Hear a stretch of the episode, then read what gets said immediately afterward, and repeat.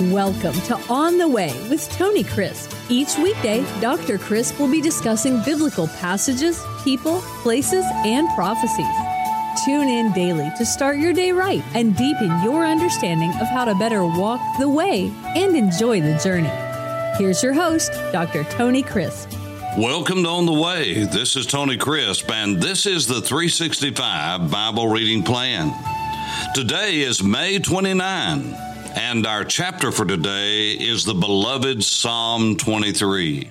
There is no doubt in my mind as a pastor for coming up on 50 years now that the passage that is most often quoted, even more than John 3:16, is Psalm 23. It's known by even those who are not God followers. They know of the beloved shepherd's psalm. The Lord is my shepherd, I shall not want. He makes me to lie down in green pastures. He leads me beside the still waters. He restores my soul. He leads me in the path of righteousness. That's right. He leads me in the paths of righteousness. And he does this for his name's sake. And even though I walk through the valley of the shadow of death, I will fear no evil, for you are with me. God Almighty, beloved shepherd, your rod and your staff, they encourage me, they comfort me along the way. You prepare a table before me in the presence of my enemies. You show that your anointing is upon my life, because while my enemies watch, you prepare a table to honor me and to show that I have favor with you. You anoint my head with oil right in front of my enemies, and my cup is running over with your blessings. Surely goodness and mercy will follow me all the days of my life, and I will dwell in the house of the Lord forever. This is not a song of death, it's a song of life. Many of you, when you have heard this psalm, you have heard it at funerals, at memorial services. It is a comfort because it talks about the valley of the shadow of death, but it's much more than a song of death that needs to be read just at memorial services. You've seen it on bulletins. You've seen it on billboards. You've seen it on marquees in front of funeral homes and cemeteries. But David was not talking about death. He was talking about life. Oh, yes, in the end, he said, Surely goodness and mercy will follow me all the days of my life, and I will dwell in the house of the Lord forever. We'll get to that. But I want us to look, first of all, at the very meaning of the psalm itself. It's not a song of death, it's a song of life. It's a song of provision in this life, a song of protection in this life. God is our shepherd. That means He guides us, He leads us. Everybody needs direction. Everybody needs purpose. Everyone needs a plan. The shepherd of God, God Himself, will lead us in His path. That's why we're doing the 365 Bible reading plan, so we can know God and know His plan, His will for our lives, and do it. The most exciting adventure in all of life is to know God to truly know Him, to walk with Him, to be intimate with Him, to know His will, His plan, His purpose, why He put us on this planet. Why at this time in world history? He could have planted us anytime, but He put us here now on purpose, with purpose, for a purpose. And He will guide us. He's our shepherd. He makes us to lie down in green pastures. Come to Israel with me. And in the north, in the south, wherever there are shepherds and sheep, I will show you a shepherd that's leading his sheep, not driving them, he's guiding them and you will see all over the Judean hills, all over the Negev, you will see paths where sheep have gone one right after the other over a period of time. And in that way is the way that the shepherd leads them, guides them, allows them to go.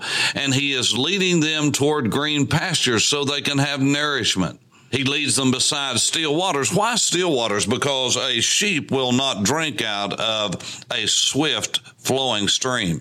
If it is a swift flowing stream, I've seen sheep walk up and down till they find a little eddy That is a little pool that's off to the side that's still enough to drink from. And they drink. The shepherd looks for that. And yes, there is a valley of the shadow of death. Yes, there is a canyon that all of us will have to walk through at some time or another. The pilgrims on their way up to the great feast would walk up to Jerusalem many times through these great roads and canyons. Why? Because there was shade there. There was water there. There was food there all of that, yes, but there were also dangers. There were bandits, there were robbers, because anywhere you have people and them in multitude, you're going to have people trying to make it an inroad into meanness and ungodliness and robbery and uh, to do all the things that are evil. Anywhere you have good, godly people, you're going to have opposition and you're going to have people that are trying to get something for nothing. It was no different in David's world. And he said, Even though I walk through the valley of the shadow of death, I have one that's protecting me.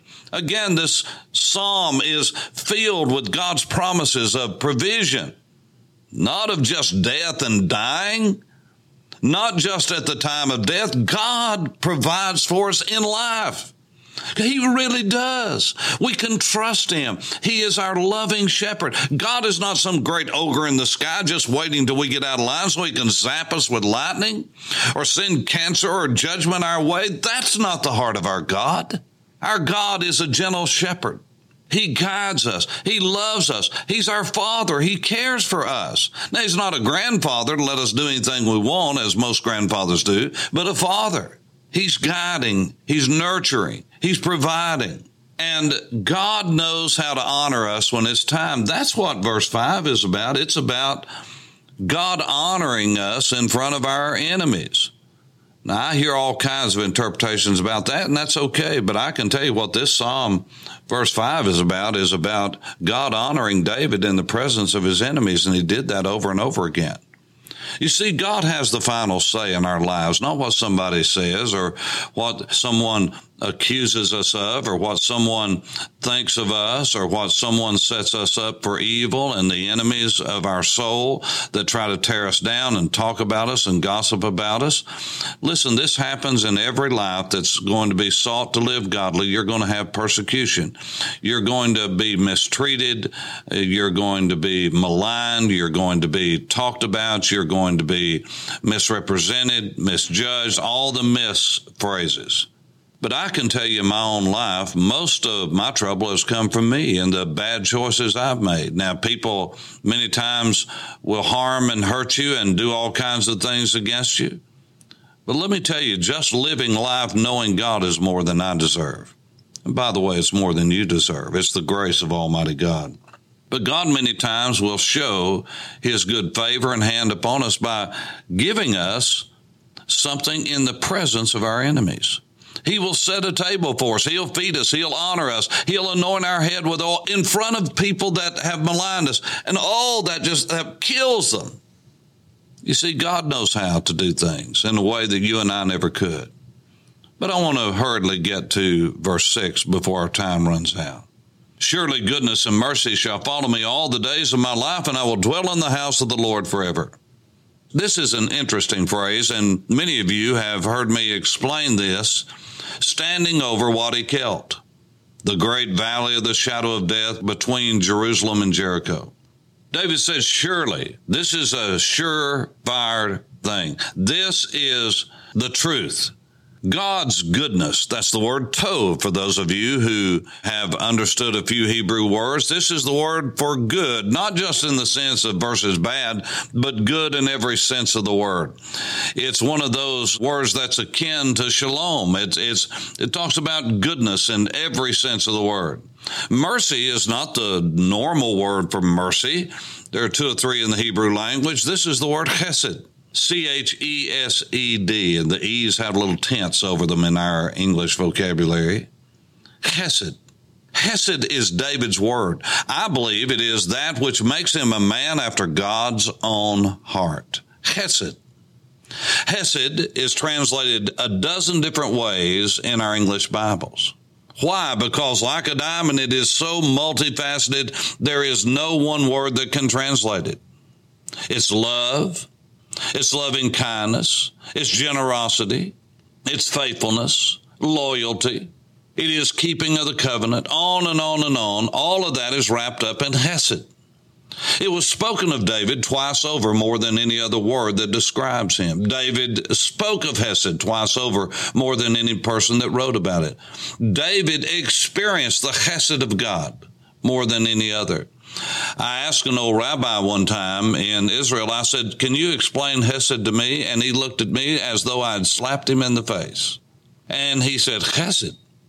He said, It is such a magnificent word. It speaks really of the God character that is in the best of us and God filling us at our best. He said that in order for someone to truly give and express chesed towards someone, that person has to be dead.